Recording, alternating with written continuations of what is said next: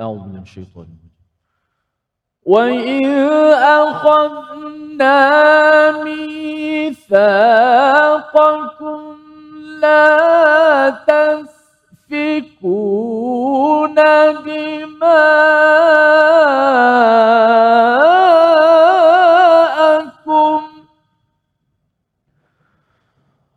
لا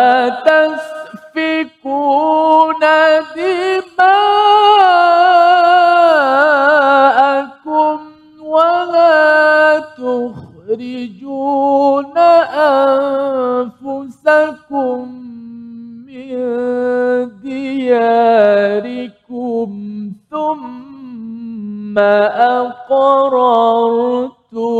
وأنتم تشهدون.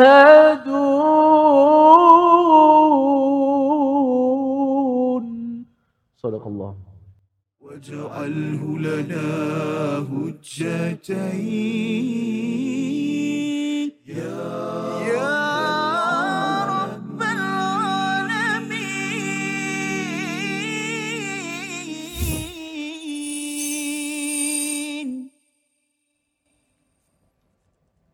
Assalamualaikum warahmatullahi wabarakatuh. Alhamdulillah wassalatu wassalamu ala Rasulillah wa ala alihi wa man wala syada la ilaha illallah syadana Muhammadan abduhu wa rasuluh. Allahumma salli ala sayidina Muhammad wa ala alihi wa sahbihi ajma'in. Amma ba'du. Apa khabar tuan-tuan dan puan yang dirahmati Allah sekalian? Kita bertemu dalam My Quran Time, Quran Salat Infak pada hari ini untuk sama-sama kita melihat kepada halaman yang ke-13 dua ayat yang kita akan perhatikan bersama Al-Fadil Ustaz Tirmizi Ali. Apa khabar Ustaz?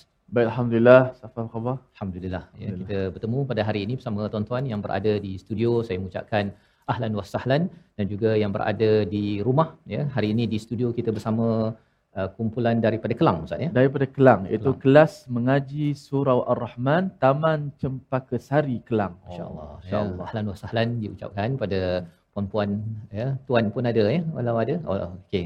Tuan daripada guru istiqamah. Istiqamah insya-Allah.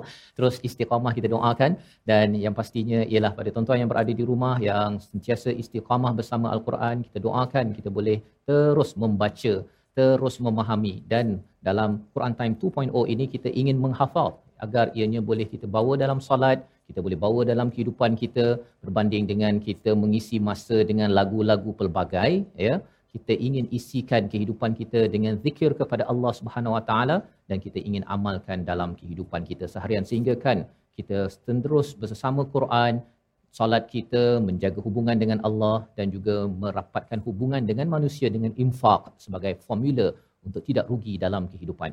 Hari ini kita ingin mulakan majlis kita dengan doa subhanakala ilmalana illa ma 'allamtana innaka antal alimul hakim rabbi zidni ilma. Kita saksikan apakah sinopsis ringkasan bagi dua ayat yang kita akan ikuti pada hari ini. Pada ayat yang ke-84 kita melihat kepada apakah perjanjian yang dibawakan ya daripada Allah Subhanahu Wa Taala iaitu larangan kepada Bani Israel untuk membunuh ya larangan untuk membunuh dan mengusir saudara maranya. Diikuti pada ayat yang ke-85 bagaimana kedegilan Bani Israel dengan perintah yang dinyatakan pada ayat 84 yang kita perlu ambil perhatian dan bagaimana kita harapkan bahawa kita sebagai umat Nabi Muhammad sallallahu alaihi wasallam dapat mengambil pelajaran kerana sejarah Bani Israel ini sering berulang dalam umat ini kecuali apabila kita baca, memahami dan mengamalkan intipati daripada daripada al-Quran. Mari sama-sama kita baca daripada ayat 84 dan 85 dipimpin Al-Fadil Ustaz Tirmizi Ali. Silakan. Baik, Alhamdulillah, terima kasih Fadil Ustaz Fazrul. Tuan-tuan, sahabat-sahabat yang dikasihi sekalian, Alhamdulillah, syukur kepada Allah Subhanahu Wa Taala kita dapat uh, meneruskan lagi pengajian kita dalam My Quran Time uh, 2.0 uh, Quran, Salat dan Infak dan hari ini uh, dua ayat ataupun kita kata apa satu ayat setengah lah insyaAllah Ya, betul. uh, untuk kita sama-sama kita bincangkan pada ayat lap- 84 dan juga 85 namun terlebih dahulu kita uh, membacanya terlebih dahulu insyaAllah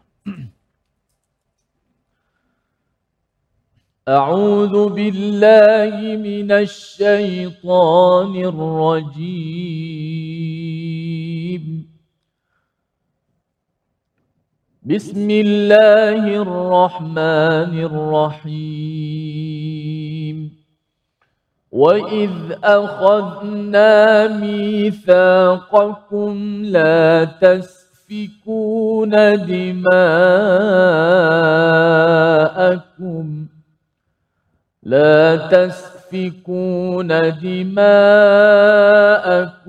ولا تخرجون أنفسكم من دياركم ثم أقررتم وأنتم تشهدون ثم أنتم هؤلاء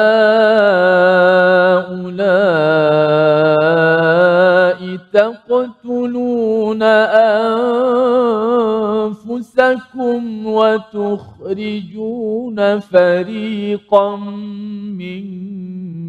منكم وتخرجون فريقا منكم من ديارهم تظاهرون عليهم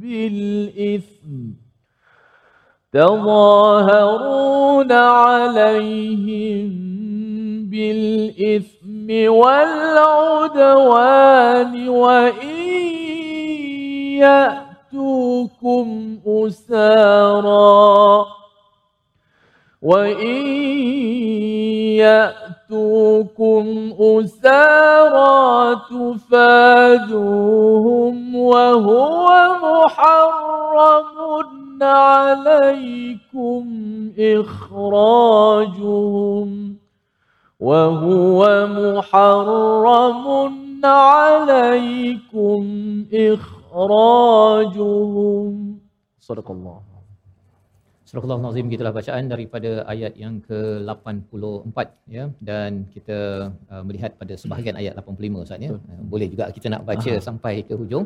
Tapi kita pada hari ini kita akan melihat kepada satu setengah dahulu ya uh, bahagian dan kemudian akan disambung lagi setengah dan satu satu setengah lagi ayat pada pada hari esok insya-Allah. Jadi mari sama-sama kita perhatikan apakah pelajaran daripada ayat yang dibacakan sebentar tadi. Pada ayat 84 ianya bermula dengan wa'id akhadna ya. Dan ingatlah ketika kami mengambil janji wa'id akhadna mitsaqakum apabila kami mengambil dengan bersungguh-sungguh janji daripada kamu semua dan kalau kita perasan pada ayat 83 juga Allah mulakan dengan wa'id akhadna mitsaqa bani Israel. Jadi kum yang ada pada ayat 84 itu sebenarnya merujuk kepada kamu semua Bani Israel dan formulanya juga adalah menggunakan perkataan wa'id akhadna. Mengapa perkara itu penting untuk kita beri perhatian? Kerana ayat 83 adalah ayat yang menceritakan apa yang perlu dibuat oleh Bani Israel. Lapan perkara. Lapan perkara iaitu jangan beribadah mengabdikan diri selain daripada Allah Subhanahu Wa Taala, berbuat baik dengan ibu ayah, dengan kaum kerabat, orang miskin, anak yatim, orang miskin dan sebagainya. Dan pada ayat 84 ini adalah larangan-larangan larangan yang perlu diberi perhatian dan amal ini ayat 83 84 kalau diamalkan betul-betul sebagaimana ayat 82 menceritakan amal soleh ini akan menyebabkan seseorang itu tidak lagi dibawa ke neraka tetapi menjadi ashabul jannah hum fiha khalidun. Jadi apakah dua perkara yang penting diberi perhatian? Allah menyatakan la tasfikuna dima'akum iaitu janganlah kamu semua menumpahkan darah kamu semua. Ha, jadi agak pelik Ustaz ya. Kalau kita lihat kepada ayat ini, mana ada orang tumpahkan darah sendiri ataupun bunuh diri sendiri kan? Adalah bagi orang yang tak beriman. Tapi ini Allah bercakap kepada orang-orang yang yang beriman, yang diajar ataupun dibawa oleh Nabi Musa alaihissalam.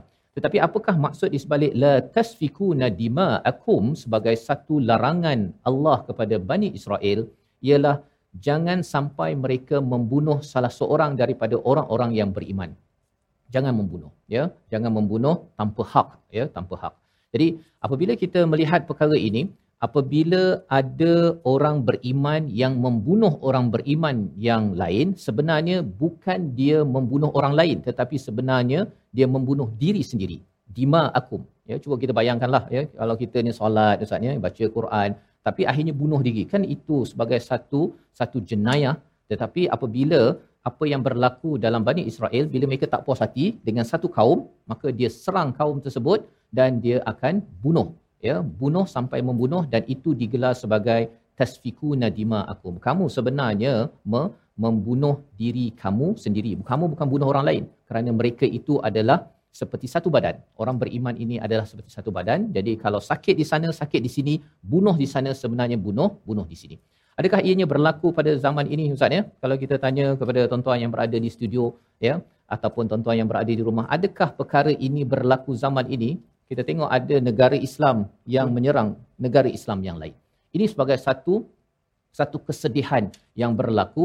Apatah lagi kalau katakan dalam satu negara orang yang beriman dia buatlah pasal itu pasal ini dia sanggup nak dapatkan harta dunia kadang-kadang nak dapat harta waris pun kan? Pasal mungkin ada anak nanti menghalang daripada harta sampai pada adik-beradik ayah yang meninggal maka ada anak yang dibunuh ataupun dibuatlah di, dihantar keluar negara untuk memastikan oh tak ada anak beranak jadi layaklah si adik-beradik kepada ayah yang meninggal itu untuk mendapat harta waris. Ini adalah satu jenayah yang berlaku dan kita sudah belajar dalam ayat yang ke-30 surah Al-Baqarah apabila malaikat memberi komentar kepada Allah tentang penciptaan khalifah Nabi Adam salah satunya ialah menumpahkan darah dan ia berlaku pada Bani Israel dan ia masih lagi berlaku di kalangan orang beragama Islam pada zaman ini dan ini perkara yang perlu kita jaga-jaga perlu kita elakkan agar ianya menjadi satu satu panduan kepada kita. Itu yang pertama.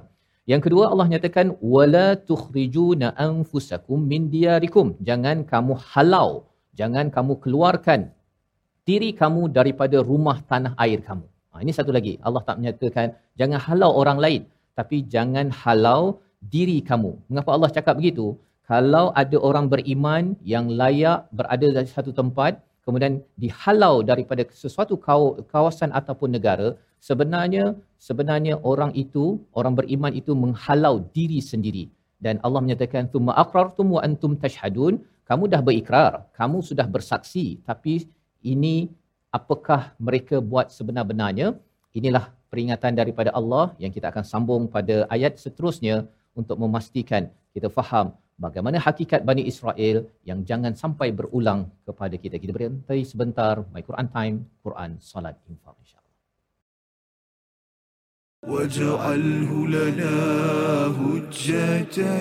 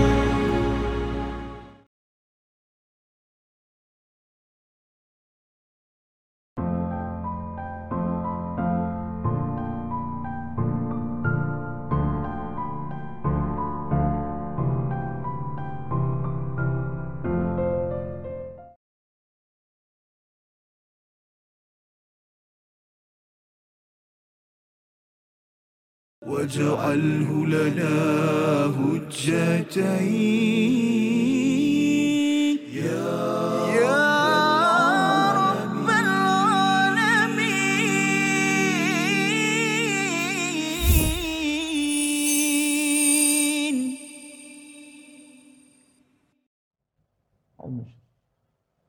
وإذ أخذنا ميثاقكم لا تسفكون دماءكم ولا تخرجون أنفسكم من دياركم ثم أقررتم وأنتم تشهدون صدق الله العظيم Surah Astagfirullahalazim. Gitulah bacaan ayat yang ke-84 kita menyambung My Quran Time Quran Salat Infak pada hari ini untuk kita memahami apakah perjanjian yang dibekalkan kepada Bani Israel dan juga ini adalah perjanjian kita. Apabila Allah menggunakan perkataan tashhadun di hujung itu Ustaz ya, sebenarnya bercakap tentang istilah syahadah ya bercakap tentang syahadah dan kita sebagai umat Islam juga mengucapkan syahadatain dua kalimah syahadah iaitu kita bersaksi bahawa tiada Tuhan kecuali Allah dan Nabi Muhammad itu pesuruh Allah. Jadi apabila kita bersaksi itu bukan sekadar omong kosong, bukan sekadar cakap kosong Ustaz cakap oh, dua kalimah syahadah dah jadi Islam, bukan. Ia adalah satu perjanjian dan di sebaliknya itu ialah apa yang diwartakan Allah Subhanahu Wa Taala dalam ayat ini Lapan perkara dalam ayat 83 dan dalam ayat ini Allah menyatakan dua perkara. Jangan menumpahkan darah kamu dan yang keduanya ialah jangan mengusir diri kamu daripada dia rikum ini adalah negeri daripada rumah daripada negara kamu.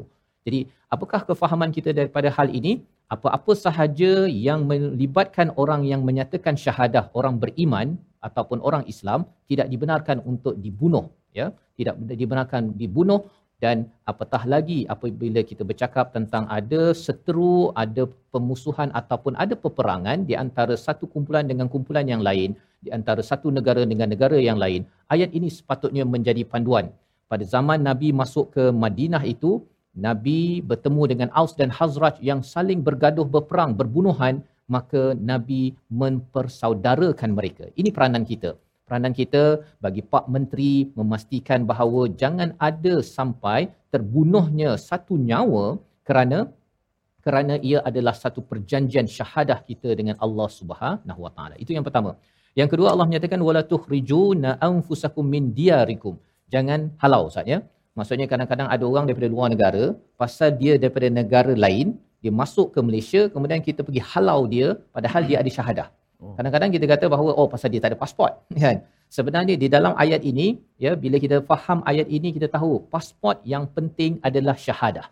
Ya. Ha, jadi berbeza kalau kita berasaskan kepada kebangsaan pasal saya rakyat Malaysia, saya adalah pemimpin Malaysia, maka kita akan mengutamakan pasport berbanding dengan syahadah tetapi bila sampai ke syurga nanti Ustaz ni ke akhirat nanti pasport Malaysia tak laku Ustaz. Oh. yang laku hanyalah syahadah dan pada waktu itu khuatir, khuatir kalau kita sudah berikrar, kita sudah bersyahadah kepada Allah Subhanahu Wa Taala, kemudian kita kita tidak menjaga syahadah kita sebagaimana dalam ayat 84 ini berat, ya, ia amat berat, maka perkara berat itu Allah nyatakan pada ayat yang ke-85. Jadi apakah respon Bani Israel pada dua perjanjian ini? Kita baca sekali lagi sebahagian daripada ayat 85 untuk kita sama-sama fahami realiti dan kita sama-sama ikuti hidayah daripada Allah Subhanahu Wa Taala. Silakan Ustaz. InsyaAllah terima kasih kepada Ustaz Fazrul yang telah memberi peringatan ataupun tadabbur yang uh, memberi kesan kepada hati-hati kita semua. Uh, pasport kita tak lakulah uh, di hari negeri akhirat nak masuk itu bukanlah dengan pasport tapi sebagaimana bekalan ya yang kita belajar pada hari ini dan juga cerita-cerita Bani Israel uh, begitu sebenarnya untuk menjadi panduan pedoman dalam kehidupan kita semua. Jom uh, kita memerhati pada ayat uh, sebahagian daripada ayat 85 boleh tahan ayat ni uh, berapa baris? 1 2 3 4 5 6 7 uh, 7 baris lebih eh. Dan so kita sebahagian saja. Kerana format kita satu muka surat itu kita bahagikan kepada tiga uh, keratan ataupun potongan untuk memudahkan kita dapat membacanya dan juga menghayatinya dan tadabbur tu lebih uh, kita kata apa detail lagi insyaallah. Auzubillahi minasyaitanir ثم أنتم هؤلاء تقتلون أنفسكم وتخرجون فريقا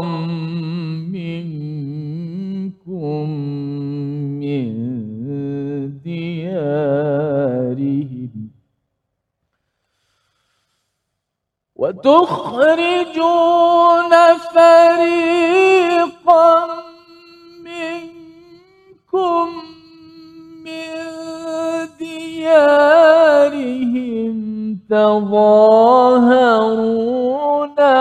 عليهم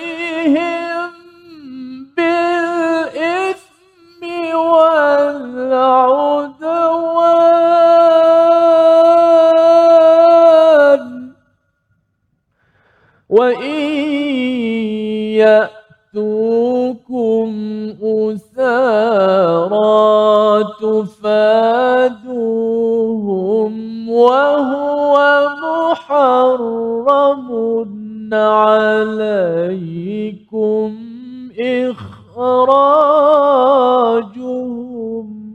صدق الله Surah Allah Nazim itulah bacaan ayat yang ke-85 respon daripada Bani Israel apabila diingatkan tentang perjanjian mereka kepada Allah Subhanahu Wa Taala pada ayat yang ke-84 thumma antum haula'i taqtuluna anfusakum kemudian kamu orang-orang yang sentiasa membunuh diri kamu sendiri. Jadi ini adalah respon daripada Bani Israel. Allah menyatakan taqtulun ini kamu semua membunuh kalau katakan walaupun seorang atau dua orang yang membunuh sesama mereka tetapi ada di kalangan mereka yang apa aku kisah ya apa aku kisah? Dia yang bunuh bukan saya yang bunuh. Itu juga digelar sebagai pembunuh. Dalam hidup kita di sebuah negara di sebuah negeri kalau ada beberapa insiden yang menyebabkan terbunuhnya orang beriman dan kita rasa macam kita tak berapa kisah kita tak nak tegur kita tidak mahu perjuangkan kepada hak orang yang dibunuh tersebut sebenarnya inilah istilah yang dimaksudkan taqtuluna anfusakum. Kamu membunuh beramai-ramai ya taqtulun itu maksudnya membunuh beramai-ramai ustaz ya. Bukan seorang saja. Ya kalau seorang saja taqtulu tapi di situ ada waw nun menunjukkan ramai-ramai bunuh walaupun yang membunuhnya mungkin seorang dua orang tiga orang. Jadi Allah menyatakan mereka membunuh wa tukhrijuna fariqam minkum. Ini perkara yang perlu kita beri perhatian. Kamu mengusir fariqam minkum min diarihim mengusir sebahagian segolongan daripada kalangan kamu. Apa maksud fariqan di sini? Sebenarnya fariqan ini furuk maksudnya adalah kumpulan yang berbeza daripada kita.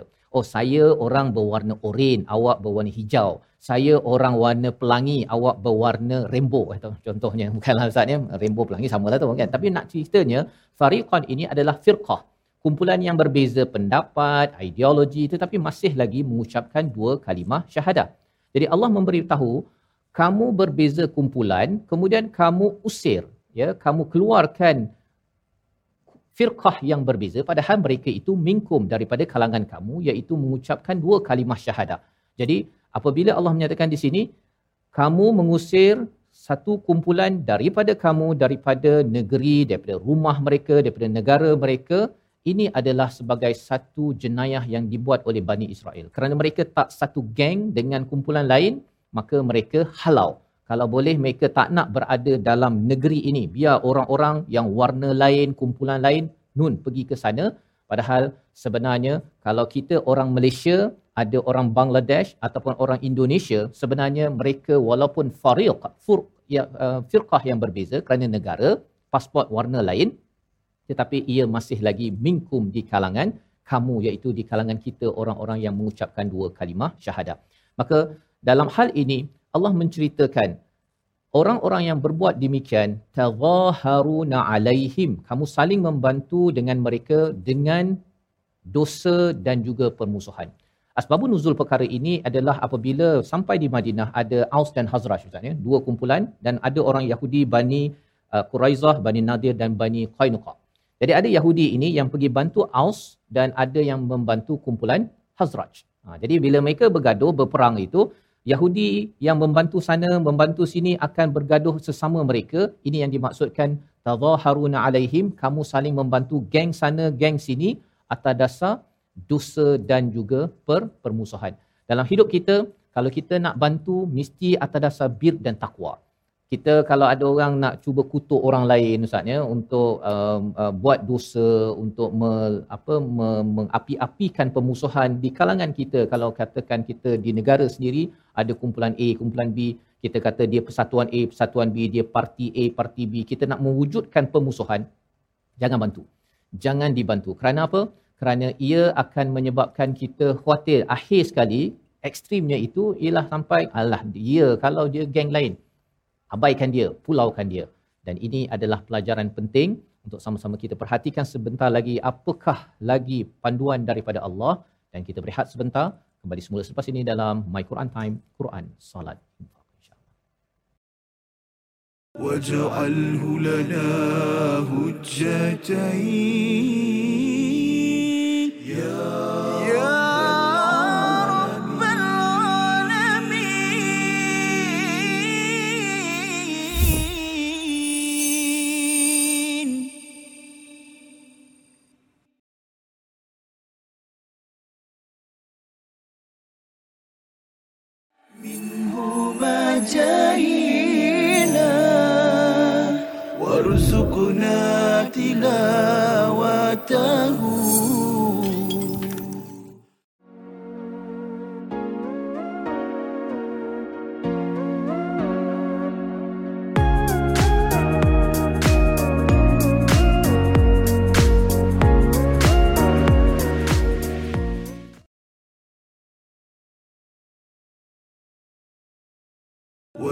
واجعله لنا هجتين.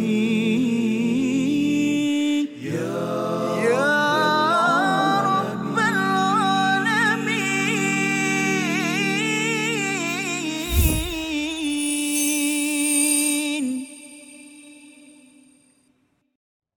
مولاي صل وسلم دائما ابدا على حبيبك خير الخلق كلهم. يا رب صل عليه يا رب صل عليه يا رب صل عليه صلوات الله عليه. اللهم صل على سيدنا محمد وعلى آل سيدنا محمد. Alhamdulillah, terima kasih kepada semua terus setia dalam My Quran Time. Alhamdulillah pada hari ini kita bersama dengan uh, Masya Allah uh, pecinta-pecinta Al-Quran uh, seri-serikan diserikan di Al-Quran kita uh, daripada kelas mengaji surah Ar-Rahman Taman Cempaka Sari Kelang eh. dan juga kita seperti biasa kita ada kumpulan dan istiqamah dengan kita mudah-mudahan uh, menjadi pengajian yang uh, sentiasa dekat dengan hati-hati kita semua dan memberi manfaat kepada diri kita dan ummah insya-Allah. Alhamdulillah kita masuk segmen tajwid pula. Kita nak membetulkan bacaan sedikit. Kita lihat di paparan skrin kita uh, apakah yang kita nak uh, ulang kaji menyempurnakan bacaan qalqalah uh, qalqalah uh, pada kalimah aqrartum pada ayat yang ke-84 uh, pada baris kedua ayat 84 itu uh, thumma aqrartum wa antum tashhadun ثم أقررتم وأنتم تشهدون sini huruf qaf salah satu daripada huruf qalqalah huruf qalqalah ada berapa sahabat-sahabat di studio lima ha sahabat-sahabat di rumah juga ha, jerit juga lima kata betul lima eh qaf ta ba jim dal okey yang mana huruf ini bila mati bila hidup tak adalah qalqalah bila mati maka bunyilah sifat qalqalah ataupun pantulan. Kalau tak boleh qalqalah payah sini Ustaz Fah. Ha, huruf qaf mati. Tak boleh qalqalah. Summa aq Oh Allah nak sebut ra macam mana? Qaf tak lepas lagi. Kan tengok bacaan al-Quran ha, faqra'u ma tayassara min. Ha, baca nak bagi memudahkan kita bila baca Quran. Ha, Tuhan pilih dengan bahasa Arab ini, ha, qaf tu di kita baca dengan pantulkan. Summa aqrartum. Walaupun qalqalah tapi kena qalqalah yang betul lah sesuai pertama sekali sesuai dengan huruf itu. Dalam huruf qalqalah ada dua huruf yang tebal, qaf dan ta. Ha, yang biasa huruf tebal ni yang banyak yang dilakukan kesilapan ha, oleh pembaca Al-Quran. Kekalkan tebal je. Qa, kita sebut qa. Cuba sebut qa. Qa. Bila matinya aku. Baru dia kena. Tapi kalau sebut qa, aka, ah lain bunyi. Summa akrar, ah banyak macam tu. Tumma aka, aka. Tak boleh aka. Nama pun kita sebut bagi atas macam Qa. Qa. Alqa. Ha, biar sesuai dengan bunyinya. Bukanlah masuk qaqalah tu kena baris di atas. Summa aqarar. Ha, bukan. Ha, dia taklah betul-betul baris atas. Tapi huruf tu tebal. Qalqalah secara umum dia bukan baris. Ha, ada kata mirip baris atas. Ada pandangan lah. Mirip baris bawah. Mirip baris depan. Itu yang ada baca. Ibrahim baca Ibrahim. Kenapa sebut Ibirah? Sebab dia kata Hamzah tu bagi bawah. Jadi ba tu kena kalau kalah mirip bagi bawah. Ini ada pandangan bukan rekaan eh. Ibirah tapi kita tak pakailah pandangan-pandangan yang sebegitu. Kalau kalah dia bukan baris sebab tu kita baca Ibra, Iba kan? Ba mana ada baris? Dia bukan baris atas, bukan baris bawah. Dia pantulan. Sama juga qaf. ثم aqrartum. Sebut. ثم aqrartum. Ah, yang pertama, sesuaikan dengan huruf. Kalau huruf tebal, bunyi tebal. Huruf nipis, bunyi nipis. Yang kedua, kalau ini, kalau apa? Kecil ke, pertengahan ke, ataupun besar? Kalau kalah ya, ah, ha, dipanggil kalau surah. Kecil saja. Walaupun huruf tu besar, tapi dia punya martabat dia kecil sebab dia berada di tengah-tengah ayat ataupun tengah-tengah perkataan. Ha, dia yang jadi pertengahan dan juga kalah yang besar itu bila kita wakaf sahaja. Okey, ini di tengah-tengah. Ha, so kita baca jangan baca macam ni. Thumma aqrartum. Ah ha, tu banyak juga baca. Jangan stop. Bila kita buat macam tu seolah-olah macam jadi qalqalah yang yang yang kedua. Yang yang apa yang lebih besar. Jadi sini tempo dia jangan break lama. Jangan thumma aqrar jangan begitu. Thumma aqrartum. Thumma aqrartum. Satu, dua, tiga. Thumma aqrartum. Ayuh. Gitu. Sekali lagi. Thumma aqrartum. Ah, macam tu. Okey? Ah, okey. Uh, kita lihat uh, slide kita yang kedua. Uh, nak betul perkataan sikit pada kalimah wa iz akhadna. Nak jelaskan sebutan wa iz akhadna. Maklumlah di situ ada huruf hamzah. Betul ada huruf yang agak lemah sedikit huruf za, ha? huruf za. Hujung lidah berada di bawah gigi kacip atas. Za. Daripada huruf kuat jadi huruf lemah. Wa iz akhadna. Sebut. Wa iz akhadna. Wa iz akhadna mithaqakum. Wa iz akhadna mithaqakum. وإذ أخذنا ميثاقكم وإذ أخذنا ميثاقكم Okey, ada dua huruf hamzah, ada dua huruf zal pula, di tengah-tengah ada huruf kha pula. Jangan baca wa iz ahadna. Oh kita ada sebut huruf kha disebut ha. Separuh akhir, separuh akhir disebut. Akhir, akhir. Bila baca Quran, akha ahadna. Tak boleh. Okey? Dan kha tu tebal. Wa iz akhadna mithaqakum. Wa iz akhadna mithaqakum. Ha, dan hati-hati pada huruf zal, hujung lidah mesti keluar sedikit, tak banyak sangat, keluar sikit saja pada huruf zal dan huruf tha. Eh. Dua huruf zal dan satu huruf tha. Wa id akhadna mithaqakum. Wa id akhadna mithaqakum. Okay. Jangan tengok Quran. Wa id akhadna mithaqakum. وَإِذْ أَخَذْنَا مِيثَاقَكُمْ لَا تَسْفِكُونَ دماءكم لا تسفكون دماءكم. ولا تخرجون أنفسكم من دياركم. ولا تخرجون أنفسكم من Okay, kita ulang lagi sekali. وإذ أخذنا ميثاقكم لا تسفكون دماءكم satu dua mula وإذ أخذنا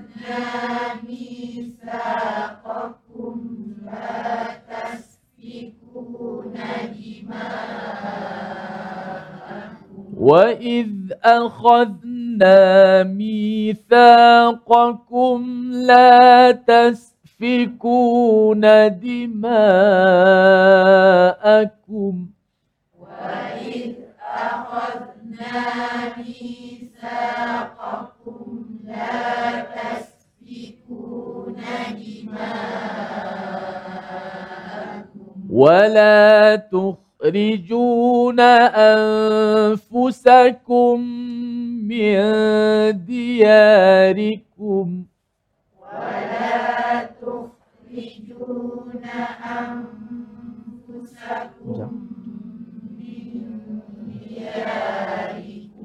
Okey, sekali lagi. Jangan tengok, tengok, tengok Quran eh. Bergantung kepada bacaan saya dan terus follow ikut eh. وَإِذْ أَخَذْنَا مِيثَاقَكُمْ لَا تَسْفِكُونَ دِمَاءَكُمْ وَإِذْ أَخَذْنَا مِيثَاقَكُمْ لَا تَسْفِكُونَ دِمَاءَكُمْ وَلَا تُخْرِجُونَ أَنفُسَكُمْ مِنْ دِيَارِكُمْ وَلَا تُخْرِجُونَ أَنفُسَكُمْ مِنْ دِيَارِكُمْ ثُمَّ أَقْرَرْتُمْ وَأَنْتُمْ تَشْهَدُونَ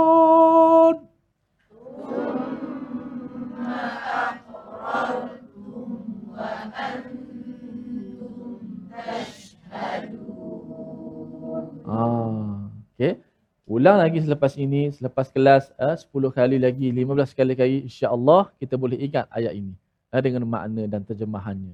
Safas, mungkin sikit. Ya, dan kita ingin menyambung juga Ustaz ya dengan ya. satu perkataan pilihan kita pada kali ini kita saksikan iaitu perkataannya ialah wa antum tashhadun daripada perkataan syahida melihat menyaksikan 160 kali disebut di dalam al-Quran yang muncul dalam surah Ali Imran ayat 70 surah An-Nisa ayat yang ke-166 dan surah Al-An'am ayat yang ke-150. Maksud syahidah ini ada kaitan dengan syahadah. Satu ialah sudah tentu kita bersyahadah. Dan dalam konteks ayat 84 ini wa antum tashhadun kamu menyaksikan kamu hadir. Ya kamu hadir ini seperti kalau halau orang lain sebenarnya halau diri sendiri. Kalau bunuh orang lain adalah bunuh diri sendiri. Jadi orang yang bersyahadah dia ada rasa ya rasa bahawa saya tidak mahu dihalau daripada negeri negara saya. Saya tidak mahu dibunuh oleh diri sendiri. Maka inilah peringatan daripada Allah yang kita hafal sebentar tadi dan kita berehat sebentar. My Quran time Quran salat infak insyaallah. Waj'alhu lana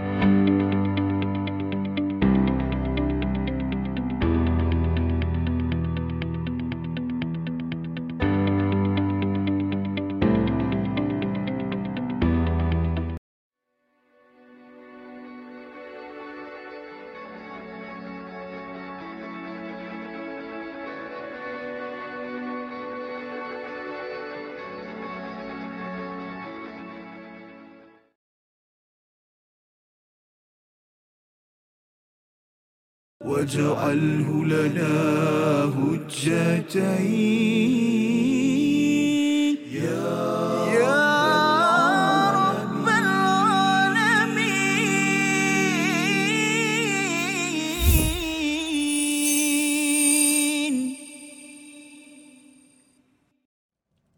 Kembali kita dalam My Quran Time Quran Salat Infak pada hari ini untuk sama-sama kita memerhati kepada ayat 84 dan sebahagian daripada ayat 85. Saya ucapkan terima kasih kepada tuan-tuan yang berada di rumah, yang berada di studio pada hari ini yang kita harapkan kita doakan apabila kita belajar ayat 84 85 ini salah satu akhlak penting yang diberi perhatian dalam ayat ini adalah tentang perpaduan ya perpaduan di kalangan orang-orang yang yang beriman kepada Allah Subhanahu Wa Taala dan ia adalah tanggungjawab kita semua apabila kita belajar ayat 84 ayat 85 ini. Dan lebih daripada itu ialah kalau kita perhatikan di peringkat kementerian ustaz ya. Kementerian apa yang terlibat dengan ayat ini sebenarnya? Ha, hmm. kalau tanya pada tuan-tuan yang berada di studio dah baca ayat ni ini saya sebagai individu tapi kalau di peringkat kerajaan kementerian kementerian apa yang terlibat sebenarnya ni? Kementerian perpaduan ha ya kementerian luar negara ya uh, embassy duta-duta di luar negara perlu mengambil ayat ini uh, pasukan immigration ya yang pergi hantar balik orang belum masuk lagi dah kena keluar ya. Kalau ada polisi begitu polis ya pergi kejar ya uh, siapa yang mungkin kadang-kadang dah bayar pun duit untuk masuk ke sini ada pasport tetapi ada sindiket-sindiket ya. Siapa lagi? Pasukan tentera di mana kalau katakan menyerang kepada sesuatu kawasan itu kalau katakan ada orang beriman kita kena berjaga-jaga. Ya kalau katakan di luar negara ustaz ya saya ada kawan dulu dia masuk uh, US Army kan masuk uh, tentera US kerana dia bekerja. Tetapi US tu pergi serang ke Iraq contohnya mem- membunuh kepada orang-orang Iraq yang beriman sudah tentunya dia kata pasal saya cari makan. Ya tetapi kalau nak cari makan kena pastikan beriman dengan ayat 84 85 ini mungkin dia tak sanggup untuk membunuh kepada orang-orang yang beriman pasal nak cari pendapatan bagi setiap pada setiap bulan. Jadi mari sama-sama kita baca sekali lagi ayat 85 ya sehingga perkataan ikhrajuhum sebentar tadi untuk kita sama-sama memerhati lagi macam mana orang Yahudi Bani Israel ini mereka dah serang-serang lepas tu dia buat apa? Bersama Ustaz Tirmizi. Baik, masya-Allah kita baca ayat yang ke-85 eh, sebahagian daripada ayat untuk kita mendengar kupasan yang sangat penting eh. saya kira semua sama ada kita keluarga masyarakat ataupun uh, di peringkat kementerian ataupun peringkat negara yang lebih besar. Auzubillahi minasyaitanir rajim. ثم أنتم هؤلاء تقتلون أنفسكم وتخرجون فريقا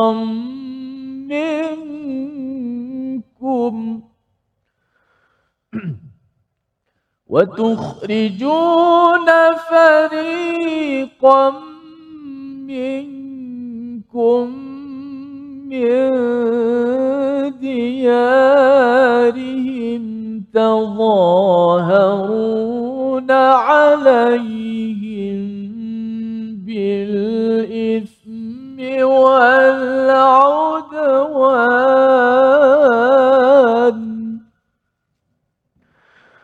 وإن يأتوكم أسارى تفادوهم وهو محرم عليكم إخراجهم Surakallah. Surakallah Nazim, kita telah bacaan daripada ayat 85. Di pertengahan itu, apabila kita melihat mereka, orang-orang Bani Israel, mereka melakukan ya, pembunuhan di kalangan mereka dan juga mengherdik, memulau di kalangan mereka yang tidak segeng, ya, tidak ngam dengan kumpulan mereka. Jadi, apakah yang mereka buat selepas itu? Bila mereka dah berperang, Ustaz, ya, Aus dan Hazraj yang dibantu, di sini ada Yahudi, di sini ada Yahudi, dia dah perang-perang-perang-perang, kemudian adalah yang tertawan. Ada yang tertawan dinyatakan di pada ayat seterusnya ataupun bahagian seterusnya wa in yatukum usara apabila datang kepada kamu orang-orang yang ditawan tufaduhum iaitu kamu menebus mereka. Mereka membayar fidyah ya. Mereka ada harta yang dijaga oleh orang beriman. Saya siap orang beriman uh, bertanya ya orang Islam lah tanya pada orang Yahudi ni eh kau hari itu simpan kat kami kau pergi bunuh orang kemudian kau ambil duit ni untuk apa? Oh kami nak pergi tebus ya nak tebus uh, kawan kami. Eh kau pergi bunuh ataupun kau pergi perang kemudian kau pergi uh, nak tebus pula. Apa pasal? Ya pasal sebenarnya seruan Allah adalah untuk membantu saudara kami. Tapi dalam masa yang sama Allah menyuruh kami untuk uh, ber, uh, berperang itu sebenarnya haram. Tapi kami terpaksa lakukan kerana nak jaga hati geng kami Aus ataupun Hazraj.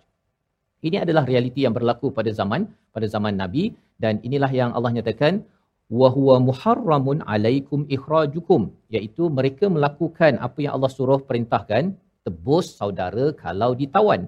Tetapi mereka sendirilah yang sebenarnya melakukan perkara muharram yang diharamkan iaitu ikhrajuhum iaitu me- menghalau ataupun mengherdik dan berperang kepada sesama mereka geng yang satu lagi. Jadi ini adalah realiti yang berlaku yang kita harapkan kita terelak daripada perkara ini. Ya, kita mungkin bercakap tentang sebuah negara negeri tetapi kita mungkin juga bercakap tentang sebuah rumah ya jangan sampai mudah-mudah kita menghalau orang daripada rumah pasal oh saya nak rumah ini ataupun ada yang begini ustaz ya dia dah sewa kedai Lepas tu dia buat apa? Dia bayar sewa 2000, dia rasa macam wah sekarang ni boleh buat duit ni. Dia naikkan sampai 10000. Terduduk orang yang sewa oh. tu terkeluarlah dia. Dan akhirnya dia ambil uh, apa kedai tersebut dan orang tu pun terkeluar dan habis ya bisnesnya. Jadi perkara-perkara begitu adalah bukan ciri orang yang yang mengatakan asyhadu alla ilaha illallah wa asyhadu anna muhammadar rasulullah. Paling kurang bincang dulu. Ya, bincang dulu elok-elok ya dan cuba bantu sebaik sebaik mungkin bukan kerana nak memusuhi orang tersebut ataupun nak melakukan dosa. Ya, mungkin pasal ada offer daripada tempat lain yang menyebabkan kita main halau sahaja seseorang ataupun lebih teruk adalah sampai membunuh. Dan ini pelajaran untuk kita ambil bersama pada hari ini dan lebih daripada itu kita nak memerhatilah satu dua selekor tajam Ustaz ya. ya. ya pada ayat yang ke-85 ni pasal ayatnya panjang. Jadi kita perhatikan satu demi satu mungkin dua tiga tempat sebelum kita berlabuh pada hari ini. Sila Ustaz. Baik, Alhamdulillah terima kasih Ustaz Fazrul uh, yang beri peringatan kepada kita semua. Baik, sahabat-sahabat semua di studio dan juga di rumah. Jom kita fokus sedikit ada selekor-selekor tajam. Uh, perkataan-perkataan yang boleh sama-sama kita sebut uh, pada ayat yang ke-85 ini. Eh. Uh, yang pertama sekali ialah um, kalau kita lihat thumma antum haula'i taqtuluna anfusakum uh, tadi kita dah bincang qalqalah wa tukhrijuna fariqam minkum min diyarihim. Ha. Wa tukhrijuna fariqam minkum min diyarihim. Ada beberapa gunnah di situ. Iaitu ha, fariqam tanwin bertemu dengan mim. Kemudian minkum nun bertemu dengan kaf. Kemudian mim bertemu dengan mim. Kum. Kemudian min nun bertemu dengan dah. Ha, berapa guna guna kat situ? Ha? Fariqam minkum min ada empat. Pada kalimah wa tukhrijuna fariqam. Kita nak bila bila sebut gunah yang berada dekat-dekat ni antara um, kita kata cabarannya ialah kita nak sama ratakan dia punya gunah. Taswiyah. Ha, taswiyah yang uh, apa dia al gunah.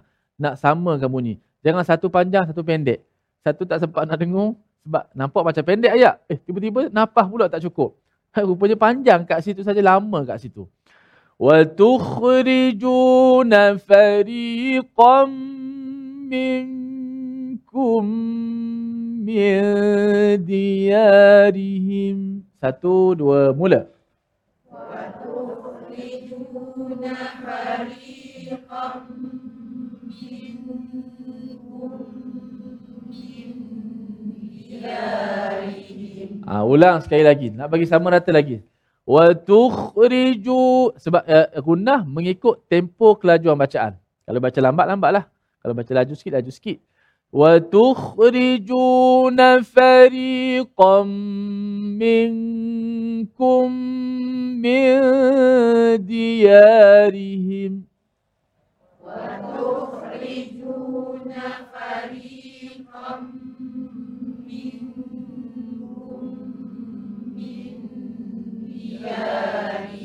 Ha, sebab dia dekat-dekat duduk. Kalau satu je nampak kurang ataupun terlebih, terus boleh cam. Ha, kalau hakim dalam majlis tilawah tu, ha, dia dah letak pen dah atas kertas. Salah je, calik terus, potong markah. Ha, contoh begitu. Tadi markah full Safas. Masya Allah. Ya. Dan ini membawa kita kepada resolusi kita pada hari ini. Kita saksikan. Iaitu yang pertama kita menjaga dan menghormati hak jiran tetangga kita dan lebih daripada itu bukan sekadar jiran 40 rumah di tepi kita tetapi juga 40 negara misalnya ataupun seluruh dunia kerana kita tahu bahawa selagi bersyahadah itu perlu dijaga segala hak dan juga kehormatan. Yang pertama. Yang kedua kita tidak mengubah janji dan melaksanakan apa yang telah dipersetujui. Apabila Bani Israel sudah bersyahadah berjanji dengan Allah perlu dipersetujui dan juga kita sebagai umat Islam yang ketiga, tidak khianat dalam persaudaraan dan bantu menjatuhkan orang lain. Itu bukan ciri orang yang beriman kerana kita tahu bahawa selagi bersyahadah kita perlu menjaga maruah sama ada diserang oleh orang bukan Islam ataupun diserang oleh orang Islam sendiri. Kita doa pada Allah Subhanahu Wa Taala kita benar-benar memahami dan melaksanakan intipati hidayah ini dalam hidup kita kerana bukan kita hidup berkeluarga sahaja tetapi sebuah negara dan satu dunia di hujung ini kita berdoa bersama Ustaz Tirmizi. Bismillahirrahmanirrahim. Alhamdulillahi rabbil alamin wassalatu wassalamu ala asyrafil mursalin Ya Allah ya Tuhan kami, rahmatilah kami dengan Al-Quran. Ya Allah muliakanlah kami dengan Al-Quran. Ya Allah cahayakanlah kami dengan Al-Quran. Ya Allah adab dan akhlakkanlah kami dengan Al-Quran. Ya Allah syifa sembuhkanlah kami dengan Al-Quran. Ya Allah ya Tuhan kami, berilah syafaat kami daripada Al-Quran. Ya Allah, bagilah setiap kali apa yang kami baca, huruf, kalimah, ayat yang kami sebut menjadi menjadi catatan kebajikan kami di hari akhirat nanti. Ya Allah, bila kekuatan kepada kami untuk terus kami membaca dan menghayati, memahami isi kandungan Al-Quran dan juga dapat mengamalkan isi kandungan Al-Quran dan akhlakkanlah kami dengan akhlak pakaikanlah pakaian Al-Quran. Amin ya rabbal alamin. Wa sallallahu wasallam wa baraka ala Muhammad wa ala alihi wa sahbihi wasallam. Walhamdulillah. Amin amin ya rabbal alamin. Moga-moga Allah mengabulkan doa kita pada hari ini untuk sama-sama kita berakhlak dengan akhlak Al-Quran sama ada kita di peringkat individu, di peringkat keluarga ketika kita memimpin sebuah negeri ataupun negara.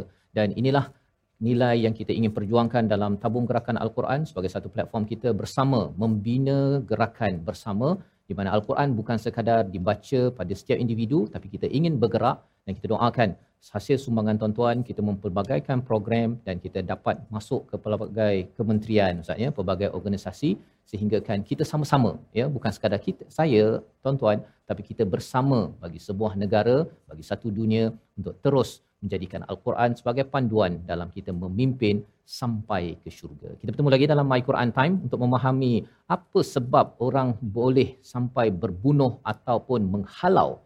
Ada sebab, ada sebab, ada sebab yang Allah tekankan. Kita sambung pada pada hari esok insya-Allah dalam My Quran Time. Quran, salat, infak insya